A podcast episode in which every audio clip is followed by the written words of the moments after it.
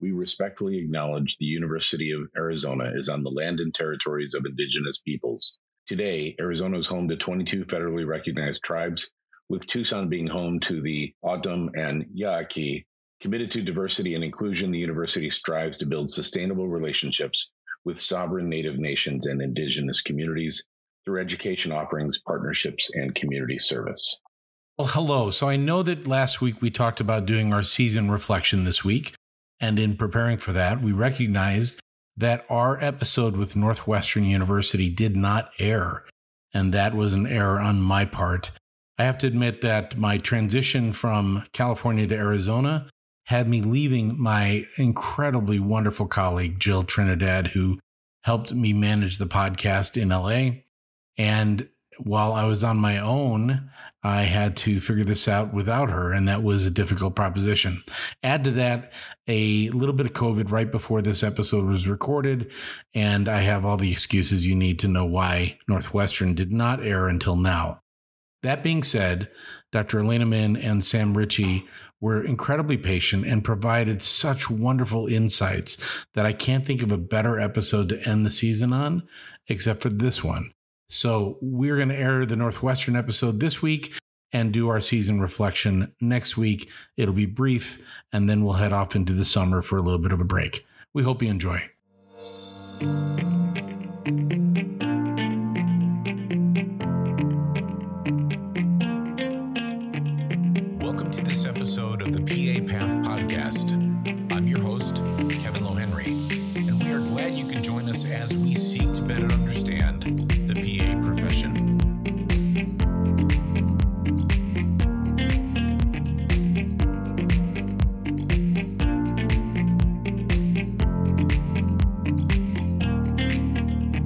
As opposed to the other way around, right? Building my resume to build up to PA school, as opposed to accomplishing things, concrete things in the real world, and then having my story, having my vision, and my certainty, my conviction about wanting to be a physician assistant flowing from that into your application. Sam, it's good to meet you. I, I see you're from LA originally. I am, yeah, born and raised. So, uh, in fact, I went to Loyola High School, which is just down the road from USC. So, I'm familiar with Loyola. I've had a, quite a few students from there come to the PA school, so it's a good school. Yeah, no, I went back. Uh, I'll I'll admit my age here. I went back for my 20th mm. reunion a few years ago, and uh, it was great to be back on campus. It's totally transformed from my time there. That's awesome. That's awesome. And Elana, how are you doing? I'm good. I've had four cups of coffee, so I'm ready. That's awesome. Thank you both for uh, taking the time to meet with us. Uh, I'm delighted to talk to you, Elana. Uh, it's been a long time of our uh, professional relationship. And Sam, it's a delight to meet you in your role as the admissions coordinator for Northwestern. And, you know, having grown up in Chicago, Northwestern has such an incredible reputation for medicine and for healthcare. So I know our listeners would be really excited to learn about your program. Why don't we start first, Elana? If you could share with us kind of your path to becoming a PA and just let us know how you ended up where you ended up, if you could, please. And again, just thank you so much, Kevin, for having us. It's been a real joy listening to the podcast. I know your intended audience has been applicants, but I've learned a lot and have been inspired. So I appreciate oh. yours and Stephanie's, um, you know, project here. Um, but I guess back to me. Uh, so you know, growing up, um, as many of the PAs that have talked about this before, when you mentioned science, you know, the only path at that time in the 70s and 80s was physician. And, you know, being an immigrant of Korean parents, I felt that pressure from day one and went through college and ended up graduating a semester early and realized that I maybe there are other things to do. And so I really enjoyed animals and humans at that time. So decided to use that time to kind of dive into that and volunteered at a veterinarian office and then at a pet store and quickly learned that um, my fear of spiders and animals was validated. So switched to human and worked in an eye center as an ophthalmology tech. And along that time frame, I met someone that was leaving the practice to go to PA school. So she told me about it. I went to the library because there was no internet, as you know, at that time. Pretty much looked it up on microfiche and printed off a few schools. Um, oh my goodness! Oh, you remember microfiche? yeah, I do remember microfiche. Yeah. at that time, um, it was funny. I didn't even know, but it only printed off a handful of schools, and so I ended up applying to those schools that were in the area. Um, and at the same time, knew I wanted a way to pay for school and applied for the National Health Service Corps Scholarship, which I can talk about a little bit more later. Um, ended up yeah. getting it. I was in a town of 3,600, so I knew that I wanted to work in the underserved area. Um, got into Midwestern, which is the same school you graduated from, Kevin. I believe you were just a class above me, and um, really enjoyed my time, practiced clinically, and then um, at a primary care practice, and then um, needed to move back to Chicago uh, for um, personal reasons uh, for my husband. So it did work out, um, and then ended up applying for jobs and came across the faculty position. At the time, I knew I wanted to go in education, but I didn't know if I wanted to go in so soon. But again, just kind of took a leap of faith. Pat Knott from Roz Frank took a chance on me, which I'm sure he regrets to this day. Um, and then it just kind of stuck. And from that point on, I guess the rest is history. I've spent most of my 18 you know most of my time 18 years of it in the clinical educator role and that's how um, i met my friend now colleague sam yeah. So Sam, how about you? How did you end up in the PA education world and helping helping applicants navigate the application process for Northwestern? Thanks so much, Kevin. And I just want to echo Elana and say uh, thank you, a big thank you uh, to you uh, for having us here today. I listened to several episodes of the podcast, and we're in great company here. And it's just a privilege to be here uh, to share our experiences uh, today and to grow the profession. So uh, I've worked for Northwestern University for a decade now. I started off working uh, in the undergraduate chemistry department on the Evanston campus, which is about, oh, 10 or so miles north of downtown Chicago. And there for seven years, I worked with uh, undergrads uh, taking uh, those classic chemistry courses, uh, general chemistry and organic chemistry. So, as you might imagine, those students were heavily focused on pre health and so I got to know their mindset and their objectives, goals, vision, uh, working with them over the years and the faculty that taught those courses. And three years ago uh, or so, I had the opportunity to join the PA program, and I took that opportunity. And I'm glad that I did because it allowed me to meet Elana and work with her. And so uh, I worked uh, directly with Elana for uh, a little over two years as the clinical year coordinator, the second year coordinator as our program. And then earlier this year in February, or not this year, now we're in 2022. Uh, about a year ago, I started in the admissions coordinator role, filling those shoes for my great colleague, uh, Jeremiah, who departed for another opportunity. Uh, and it's been great to work on this side of the table as well. Uh, I think the common thread that connects all three of those roles, both in the undergraduate role in chemistry at Northwestern, working with the second year students, and now uh, with prospective applicants, applicants and newly admitted students is that it's helping grow people's professional careers and academic careers. And so I've enjoyed that for over a decade now. The applicants, our students inspire me. And to the extent that I can help them achieve their goals and clarify what they want to achieve with their professional careers, I am just excited, tremendously excited by that. And I look forward to the work each day. So, Sam, you're kind of a triple threat. You've worked with the undergrad side of the house, you've worked with the PAs out on the clinical side, and now you're in between helping kind of navigate from point A to point B, so to speak. That's exactly right. And I, I like your framing there. I, I, feel like my experience has allowed me to see the different sides uh, of the equation. And um, now that I work with our alumni too, I'm able to work with them both directly as they participate in the admissions process gives me a vantage point too to see the entire longitudinal experience from undergraduate student that's thinking about PA school through current PA student and then on to practicing a PA that can then reflect upon their experience in PA school and bring that their experience as a professional out in the field to bear uh, on our own admissions process in terms of identifying who's a good fit for our program. That's great. So so let's let's pursue that a little bit. When you look at your applicant pool, what are the kind of things that you're looking for at your program at Northwestern to kind of ensure that the people that are coming there are going to be well prepared to be successful? That's a great question, Kevin. And uh, I think I will draw upon our mission.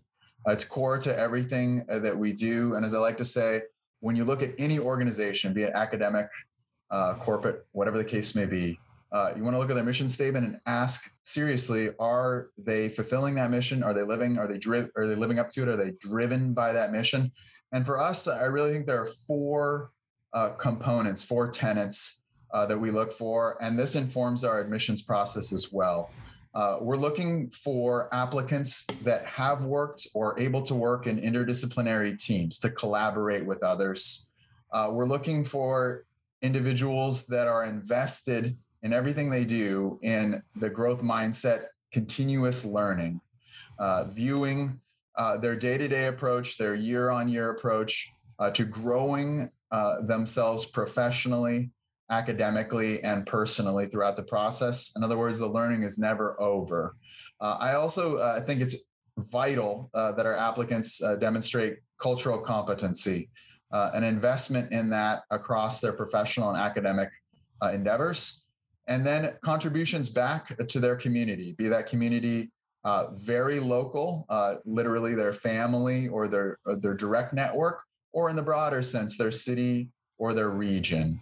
And so when I uh, counsel applicants, when we talk to applicants, when we hold our information sessions, I like to think that we message to them that these are the most important things that we are looking for and these are the investments that we are looking for them uh, to make both in their own lives and in terms of their application to the program. And all of that in sum creates a good fit for us. Someone who can work on a team and collaborate effectively. Someone who is has embraced the growth mindset looks to learn each day. Someone who uh, is invested in their own community and the cultural competencies that come along with that. That, that's awesome. So, Elana, I would imagine Northwestern's well known to have this hybrid problem based learning curriculum as part of your curriculum. And so I would imagine that, especially that team based part and cultural competency as well, are, are two really key ingredients to success in that model of curriculum. Absolutely. And I would just kind of segue off of what Sam has said as well. You know, knowledge of the fact that we are a problem based hybrid program is key too. You know, during our interview process, we actually have the candidate go through a problem based learning session because I think that that's one of those, you know, concepts that people think that they're that they want to be a part of and think would really be conducive to their learning. But sometimes it's not a fit, right? And it's a lot of work and it's a choice right to go into a hybrid program. It's definitely unique you know opposed to a you know a regular kind of or lecture based program and it takes a lot more time and effort. And similar to why you know candidates pick a three-year program such as usc or you know colorado. Um, ours is, is one that will um, that does require an extra amount of effort different types of effort right in different learning styles and management styles I would say that that is one of the biggest pieces for me when I look and interview a candidate is do they fully understand what our curriculum is about and what you know the mission is, like Sam said, and do they have those skills, right? Those collaborative skills, um, whether it be like you know, like Sam said, through service or working with different types of people or cultures and, and such that, that they can be a meaningful contributor to the PBL format. Because they will be working with a small group of six and that's something that we always ask you know how do you work in teams? You know sometimes i ask them which part of the team are you uh, would you be considered? You know the leader the follower and how do you fit within that team? So when we look at our class we do look at that as a whole. How will this okay. person fit in you know as a collaborator within the team so, as a long-term educator with over 20 years of experience, and and somebody who's one of the longest-standing directors of clinical education, how does that translate to your rotation experiences for your students? Yeah, you know, I feel like I always used to joke that I'm really content with mediocrity, um, but I would say that I've stayed in this role because you know I, I value the role, and you know, obviously as a professional, in effect, you pick things that you that you feel like you can contribute and so, from that standpoint, I've really grown over the last 10 years of kind of changing the mindset of that, you know, it's a more I guess patriarchal type of uh, alignment with you know setting up rotations to more of a student invested process. And i think that really changed the way that we've approached rotations experiences. We have the students really invested in the process. So it's become a much more learner centered process from our end or from my end at northwestern regarding the clinical aspects of you know how we kind of thread these pieces is that you know being a part of a medical center um, where we have physicians and we have physical therapists and nursing and and a lot of collaborative teams again we have that luxury right of being able to really cater and curate our experiences for our student. And i think i draw from that experience just to kind of the ups and downs, right, of being, and also the the the shortage of rotations, being able to create kind of some some great experiences for the students. And again, we have such great health systems here. You know, it's, a, it's really it's really amazing. I will say, in Northwestern, being able to have these networks in place. Yeah, I, I having grown up in Chicago, I think it's just so wonderful to have uh, an institution with that reputation of their medical school uh, embracing the PA profession. It's it's good for for the profession. It's good for the community. That's that's really wonderful. S- Sam, let's switch over to you for a second. So, in terms of your applicants, what are some of the challenges that you see applicants typically face in navigating your process? I suspect you have a lot of applicants who don't get in on their first try, maybe even not even their second or third. What are some of those key tips that you're always providing them to help help them navigate your process? Yeah, that's a that's a great question uh, too, Kevin. And I'm sure at USC you see uh, this as well. I think in general, it's difficult for any applicant to navigate the very. There's so many different programs with so many different requirements, and it takes a lot of effort and energy uh, to keep track of what each program requires, uh, where their specific focuses uh, may lie. And so I know that's one thing very much on our applicants' minds. If I can generalize a little bit, though, I think one of the big perceptual disconnects uh, for applicants out there is how to blend their aspiration and their accomplishment. So we get a lot of younger applicants that are heavy on aspiration, and we absolutely want that.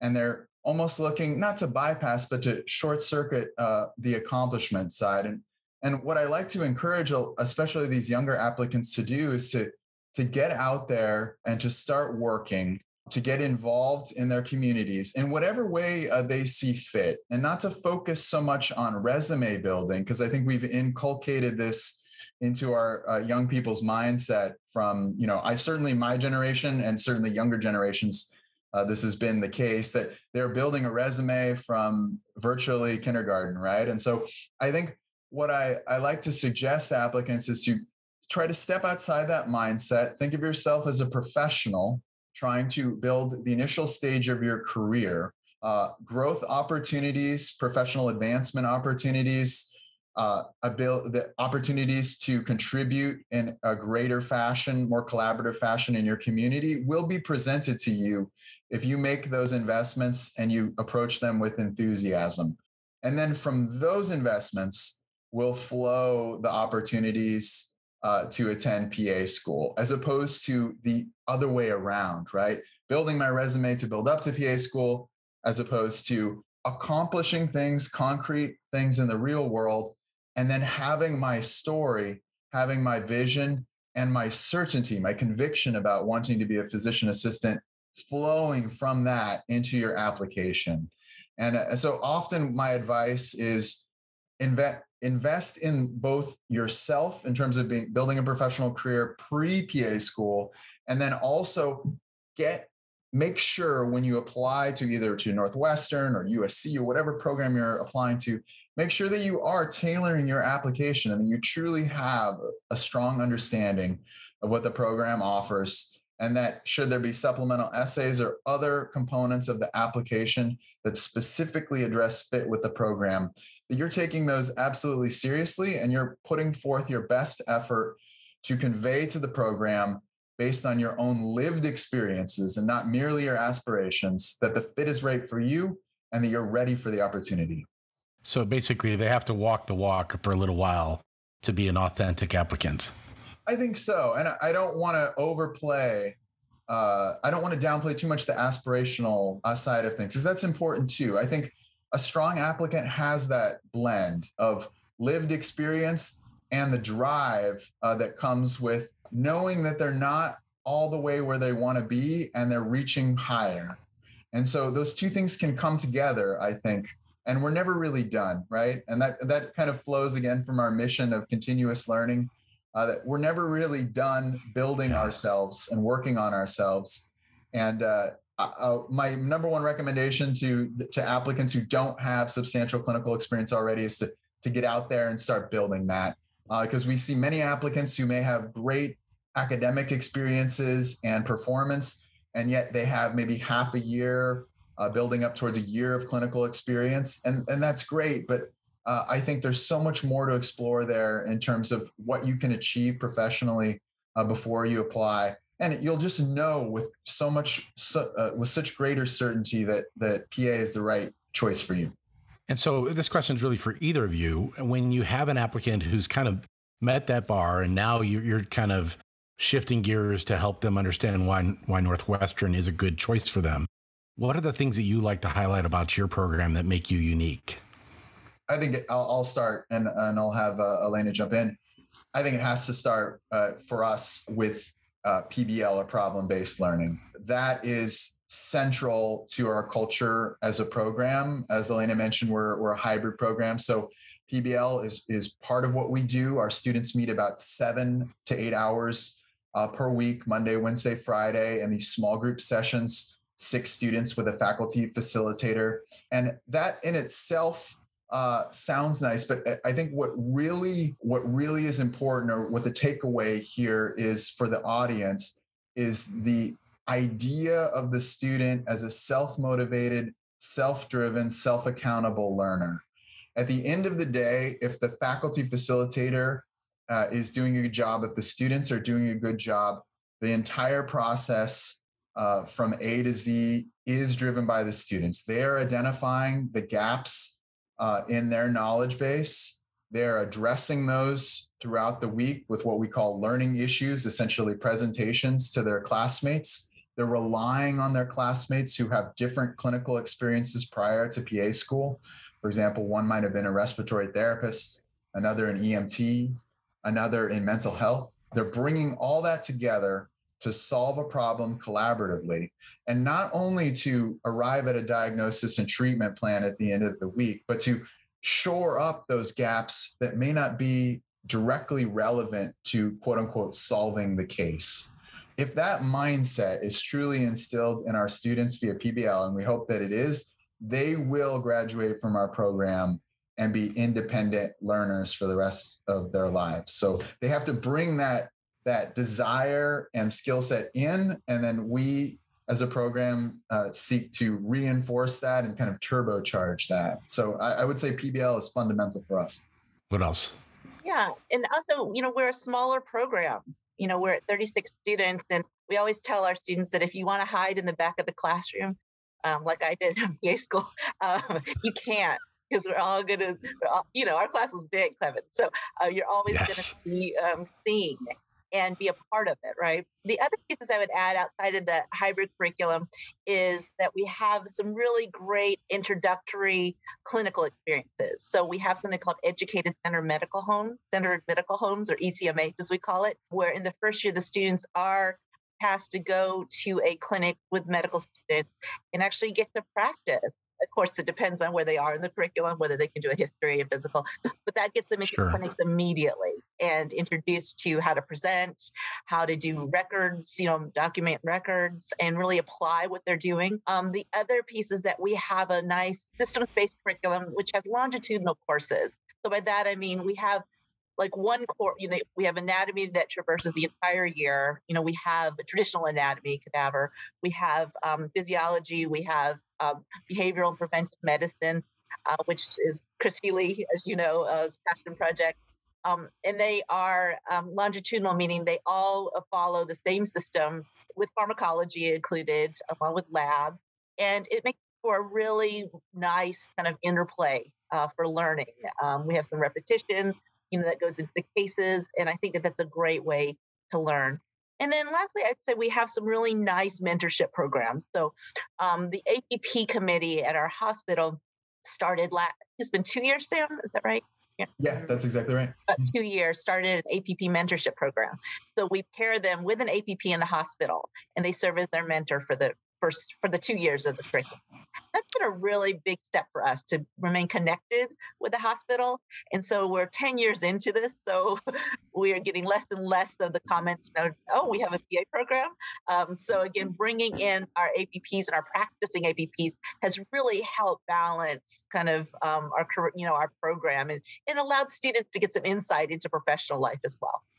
What a brilliant idea. I, love that idea. That's a fantastic concept. And I remember when I was working in Chicago, Northwestern, you know, they, they were not pro PA for many, many, many years. And it was probably, I'm probably aging myself, but it's probably 25 years ago, 20, 20 years ago when they first hired PAs in interventional radiology. And then you started to see that tick off. In fact, it was a Midwestern grad that they hired, as I recall. So, how wonderful. How many APPs are a part of this program now? Do- a lot. uh, dozens. I, I, don't have an exact number for you, but dozens. Uh, we have a huge network of colleagues throughout Northwestern medicine, many of whom work uh, right across the street from uh, our campus uh, at Northwestern Memorial Hospital or Lurie Children's Hospital. Um, but and many of whom are, are alumni of the program uh, as well. So yeah, we've gotten to see just in my three years, I've seen our alumni presence at uh, Northwestern Medicine blossom uh, quite a bit. Wonderful. Elana, I would imagine the changes of healthcare have been very beneficial to you as a clinical director in the sense that Northwestern, maybe a decade ago, started to expand all over the Chicagoland region. They bought up the hospital I cut my teeth as a PA in. And now my parents in that community go to that Northwestern site in, in Winfield, Illinois. So, so I would imagine your rotation opportunities are quite good as well. Yeah, I mean, it's really grown. You know, from when I uh, started in the program six years ago, we have boosted, I think, our placements within Northwestern, Central Northwestern, or what we call them, the mothership. Um, we're probably at 40%, um, with about 20%, I would say, or 30% in some of these area hospitals. So the regional medical group, we have Lake Forest. It's been a huge boom, you know, for our site um, and as well as our opportunities. And we've become really integrated with the medical curriculum, which has been, like I said, so valuable for all of us in that students are involved in um, the actual, they're enrolled kind of in the same rotations as the M3s and M4s. So there's built-in curriculum, built-in didactics. They're treated the same, you know, equitably, you know, as a as a equal. And so those are some some great kind of um, boosts, you know, with uh, the expansion of Northwestern. And it also has enabled us to get outside of our mothership as well, right? To get the different populations, suburban, and get more diverse experiences for our students to let us that flexibility. Um, the fact that we have four electives has been extremely valuable to us, especially during COVID shortages. As you probably remember, you know, electives are always easier to get than our core rotations. And so having those four electives and being able to place them in our satellites or affiliates has been, you know, extremely um, full as well as beneficial to our students. And so what we do for those other 30% is we try to sprinkle in obviously more inner city, underserved areas. We have some students go to FQHCs as well as prison, or I'm sorry, the jail, and um, some of um, out of state rotations, as well as student initiated sites. So again, that balance has been, you know, just a huge um, boon for us. Wow, that's wonderful. And then your location still is down by the Magnificent Mile? It is Streeterville. Yeah. Um, and that's again another selling point, I have to say, even though it's zero, what is it, Sam, today? Negative yeah, it's just uh, single digits today. oh, that's just too bad. Yeah. I mean, it is a drawing point. I mean, I literally have a blanket on my lap and a heater next to me. But um, if you know, Chicago is beautiful, and we are in Chicago um, right, right in the heart of the Magnificent Mile. And again, that's three, or is it four of our medical establishments where we send students are within a block of one another. Um, so again, that's a huge draw. So you, I imagine you have a lot of students who are looking for a city life. They get a chance to live downtown. They're right there in the heart of the city. Um, it's a it's a pretty good recruitment tool for you. Absolutely. No, it's, I mean, I've lived now in Chicago for 15 years, uh, Los Angeles native. So I, I know, I know that life uh, as well. And I know the transition, but this city is incredible. The options for uh, entertainment, uh, dining, uh, everything. It's the it's the complete package. Los Angeles is the same. I feel the same way about LA, uh, but this is a great place to be. Uh, Elana, um, let me switch gears a little bit and talk about your background as a educator at other institutions. you know, you you came into you were at Rosalind Franklin. You're obviously familiar with Midwestern University's curriculum uh, from from 20 plus years ago. But what was it like for you to shift gears to this hybrid problem based learning model? What are some of the pain points for a new educator that's thinking about moving into that kind of model, and what are some of the benefits from your perspective? Yeah, you know, it was, um, I was really, I'll be honest, a little skeptical of it. Um, you know, coming from a couple of programs where we did traditional lecture based and kind of courses that were self contained. Um, this is really new to me. And so I, what I did was I went through and I, I researched some of the problem based principles. And it makes so much sense, Kevin. You know, when you when you look at it, um, I will say that I sat in on a lot of sessions before I came became full time tutor. Um, it has been really enjoyable, but I it is a lot of time from both the student end as well as sometimes from the faculty end, because it is seven hours of in class time, right? And so I was used to being able to go in an hour a week to teach, um, then you're done. It's really a commitment. But some of the advantages I will say is um, what we've already talked about was the way to integrate knowledge and see growth. Um, one thing that we do, which I really like, is that we start off with a PBL group of our advisors and we end with our advisors so we can actually see how things progress over the course of time and also build that relationship because we work in groups of six and so we have six advisees each. And so that has worked out really well. But along with my growth you know as a tutor you know you sit there and a lot of times you can bounce back the question what do you think? Right? You don't need to know uh, everything about the case but you do need to know how to guide the students without telling the students the answer and that was the hardest part for me is I just wanted to throw them a lifeline and say, mm-hmm. no, that's what a CBC is, you know, but now you have to say, you know, what is a CBC? Um, can you talk to us about it? And the students go off and they develop whichever topic they want to cover. It's usually a seven minute brief presentation, but they may say, you know, let's explore what is in the CBC and what it means, right? Or even more specific, like um, what or how do you interpret, you know, what is Wolff Parkinson White, you know, or something like that. Um, but again, that was a huge learning curve for me is how to kind of take a step back and let them run the show. The downsides, I would say, would just be time commitment because it does take students some time to prepare they do an LI, was what we called a learning issue. So it does take them time mm-hmm. outside of the classroom, and they present twice a week, and then one person presents an oral presentation twice a week.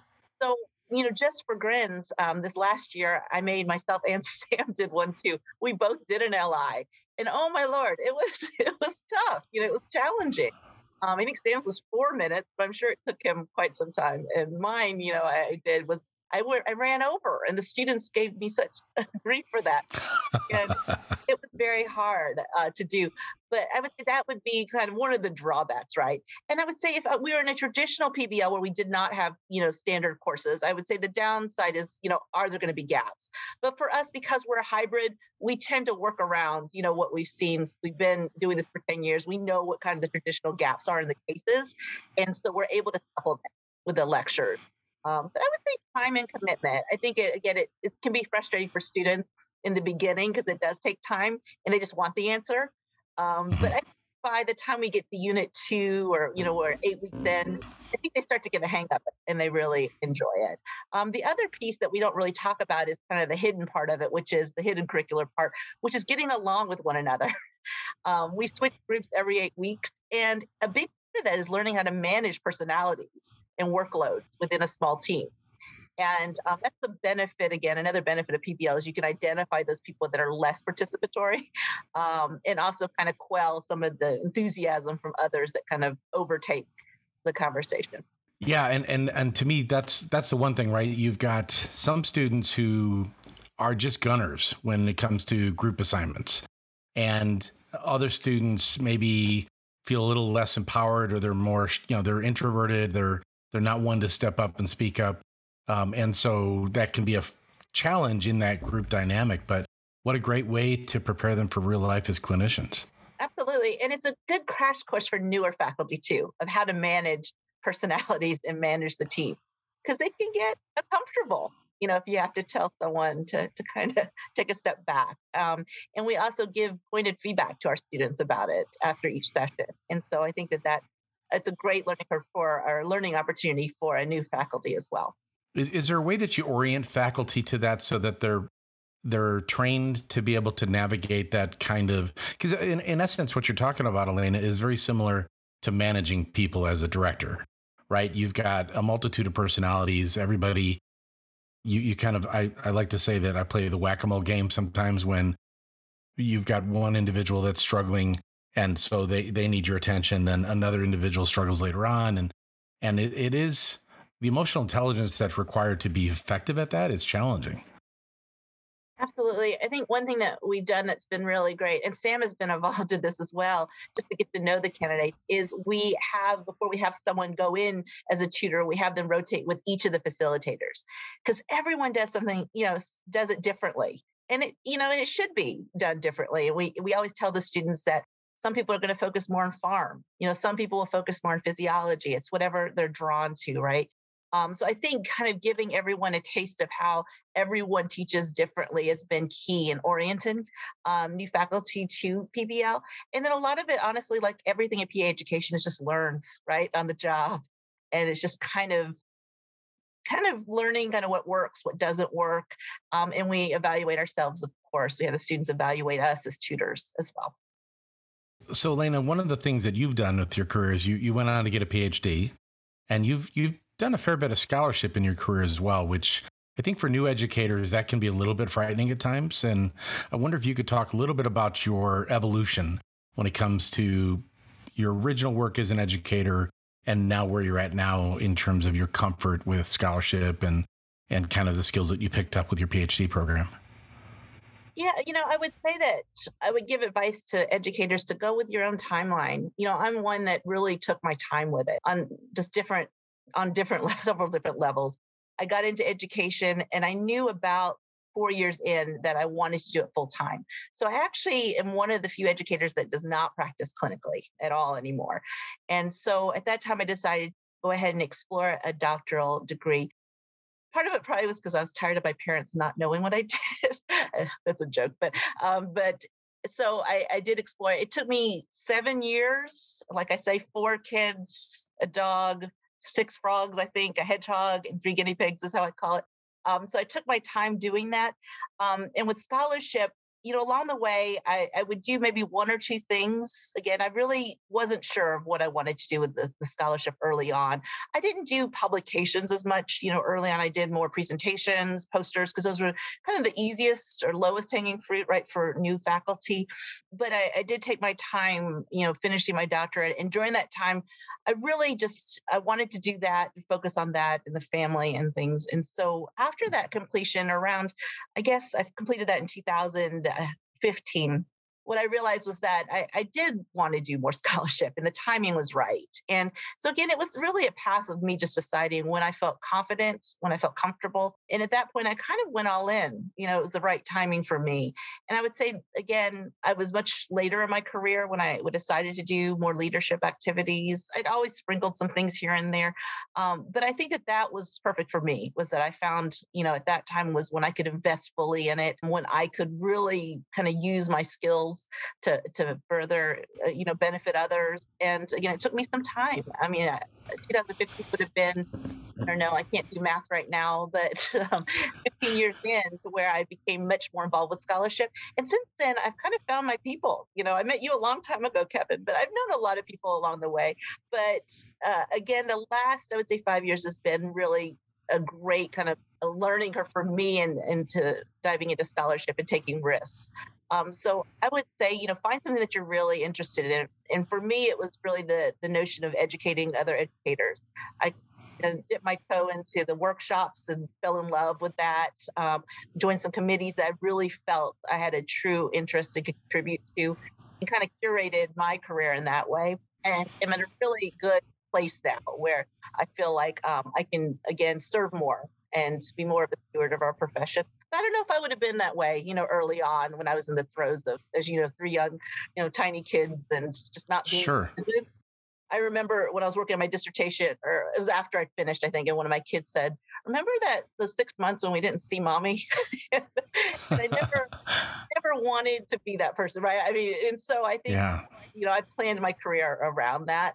Um, so yeah, I think it's a, it's a lot of work. Yeah, I mean, it really is, right? You know, when I did my PhD, I, it was uh, get up early and do work before the kids wake up, and stay up late and do work after the kids went to bed, and it's it's uh, it is a significant commitment for sure. Yeah, and one thing that I think I've learned that should have, I guess, worked on more as a younger faculty what i would say to to my colleagues is find people to work with right i mean i think it's funny we we you know we have these relationships and we have these we have so much at our fingertips that we can collaborate with and i love the direction we're going with that you know whether it be this podcast whether it be facebook group or you know forum boards or whatever reach out you know and and try to get involved if you have an interest. You don't you know no man is an island right? So or woman. Um so again i wish i would have done that a little sooner and i think it would have been more feasible to me right? I think it was sure. always the problem of starting was really tough. Absolutely.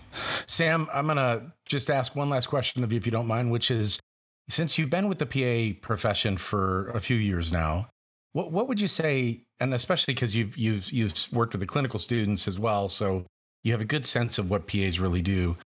And, and I'm presuming you didn't have a lot of experience with PAs before you uh, got to Northwestern. So, what's been the biggest surprise for you about the profession as a quote unquote layperson? That's a that's a great question, and you're right. I didn't uh, before joining the PA program. I honestly just had a very preliminary understanding uh, of the PA's role in our healthcare system. Uh, I think what stands out to me, and and uh, as you correctly draw as a, a lay perspective, gives me a little bit of a different uh, vantage point, is just the dynamism that both our students and then our practicing graduates are able uh, to bring uh, to the field. Uh, they're able to quickly cross into different specialties or different areas of medicine I've spoken with alumni, you know, they they had one job in one specialty, and then a few years later, uh, they left that to work in a different area. Uh, some of them work on large teams, hospitalist teams. Others work uh, alongside just a few colleagues as part of a private practice or a small clinic. Uh, some work with underserved populations. Some work uh, in cosmetic dermatology. So there's a tremendous amount of diversity, professional diversity, and then being able to transition between those opportunities and uh, to be able to work within those teams with many different players. That's just impressed me. I think about the type of person that's able uh, to thrive in that environment, both intellectually uh, professionally and personally. And it takes someone with a high, not only IQ, but EQ, right? Emotional intelligence or emotional quotient. And that's what I see often with our own students and with other graduates uh, of PA programs is that you have uh, somebody who is able to adapt readily and successfully to a changing professional environment and and you both know and i think the audience knows too that this profession has not only evolved tremendously over the past decade. I've just been observing that, you know, from the outside, but uh, I'm looking forward and looking ahead to what is the evolution going to be in this decade and beyond. And I think we all know that the role of the PA in the American healthcare system is only going to grow. And uh, I'm I'm really curious to see what opportunities lie ahead for for our current graduates and then our future students. So. That's great. Thank you so much. Yeah, at this point, we typically ask if there's anything else you were hoping to share with us uh, for our listeners before we say goodbye. Anything else? Yeah, I would just end by saying, you know, for the students that are interested in applying, the applicants, be yourself. You know, we still do traditional interviews. Um, we don't do the MMIs or any of those types of that that process. So we still speak to them, you know, uh, just just casually as well. I would say, you know, those are the things that I'm looking for is like Sam said, if you are focus, you know, if you change your focus or shift your focus from checking the boxes, right? Um, you kind of get yourself out of that cookie cutter mold. And that's what I'm looking for is authenticity really is, is what I'm looking for um, with their answers and with just, you you know some thought i think that you can get the answers anywhere you know along the way with interviews or with your personal statements but we can sense it i would say as a program and i'm sure sam could say that too you know when we even just through our interactions with pbl kind of sense who's present and who's you know who, who really want eh, knows their stuff and is passionate about it. And so that's what i would rec- recommend for for applicants. Thank you. Sam any last words? I would I would echo Elana and just say that uh, get out there and and work right, whether that be in the academic setting and research on a clinical team. Get into the arena uh, and start achieving, start doing, and then when you uh, apply, when you write your essays, when you build your application, when you get invited to an interview and you share your experiences and readiness with the teams on the other side, you will be able to confidently, with complete conviction, draw upon your own experiences uh, to share with them why uh, why you're ready, what you've accomplished. I, I think about one of the candidates uh, who applied last year, and uh, I actually interviewed uh, her as part of the process. And um, she had worked with a healthcare organization for I think three years and she started off at on the lowest level and she moved up progressively twice and she eventually became a trainer of the new hires so she didn't have to explain to us in any elaborate terms how she had gained leadership experience how she dealt with conflict how she'd navigated growth taken on challenges embraced them and overcome them she was able to just tell her own story of her own experience. And then speaking with her supervisors, reading their letter of recommendation, all of that came to life, right? And all of that is only possible through actual achievement. And it is possible for any applicant to do any of this. All you need is the enthusiasm and the will uh, to get out there and grow and to hold yourself accountable for your own growth, right? And so that's, that's a really great point, Sam. Yeah, that I mean, you're talking about connecting the dots, right? They're connecting the dots naturally in an authentic way to what you're looking for in a grad in an applicant, and it's coming naturally because they've had they can draw upon those experiences, as you said. So that's a great way to end this. Thank you so much, uh, Elana and Sam. We appreciate your time and and uh, really excited to highlight Northwestern and wish you both the best of health in this coming year. Great. Thanks, Kevin. Thank you, Kevin. It's been a pleasure. Well, we want to thank our guests, Dr. Elana Min and Mr. Sam Ritchey from Northwestern University, for sharing their time and insights into their program. I think we can all agree that they have a really thoughtful program and a thoughtful approach to how they look at applicants. Tune in next week as we conduct our season reflection. Steph and I will look back over the last season and talk about the things that we're hoping to highlight in season three.